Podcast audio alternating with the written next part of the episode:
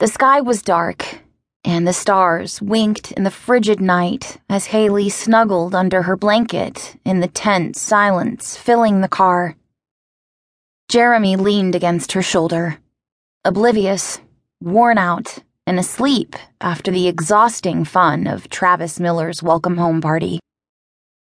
Ice glazed the roads, a rare occurrence in Redding, but she knew Mom and Dad were watchful for the deadly sheen on the treacherous mountain pass. "Mom, do you think we should turn around? I'm sure the Millers wouldn't mind if we stayed with them."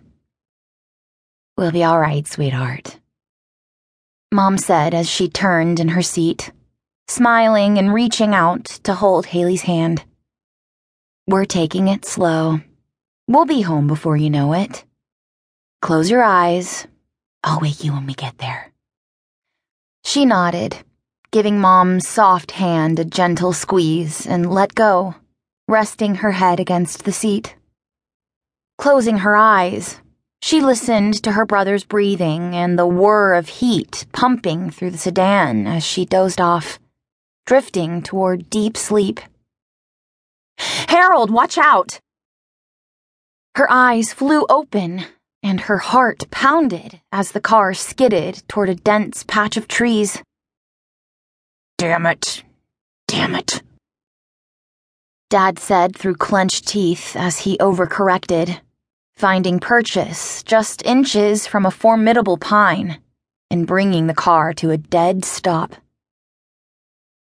"Damn," he said again as his breath rushed out in rapid heaves while he white-knuckled the steering wheel. "That was too close, Harold." Mom clutched the door handle, her voice quaking. "I think we should turn around. We're closer to the Millers than we are home. I don't want to risk the children." "All right, honey. We'll turn around." He took Mom's hand and kissed her knuckles, the way he always did. "Are the kids okay?" Hailey slammed her eyes shut as her mother turned. "Yes, they didn't even flinch." Dad chuckled. "I guess they wore themselves out."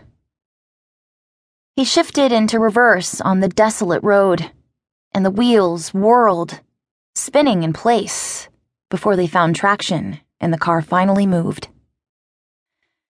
"We'll have quite an adventure to tell them about in the morning." The car accelerated, and Hailey opened her eyes, staring at Dad's big hand and the gold wedding band wrapped around his finger.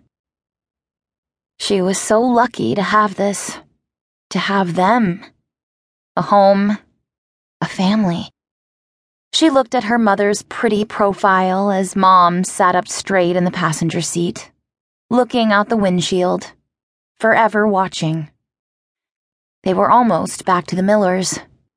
She settled more comfortably in her seat and closed her eyes again, content, safe, then blinked them open as the bright lights of an oncoming vehicle blinded her.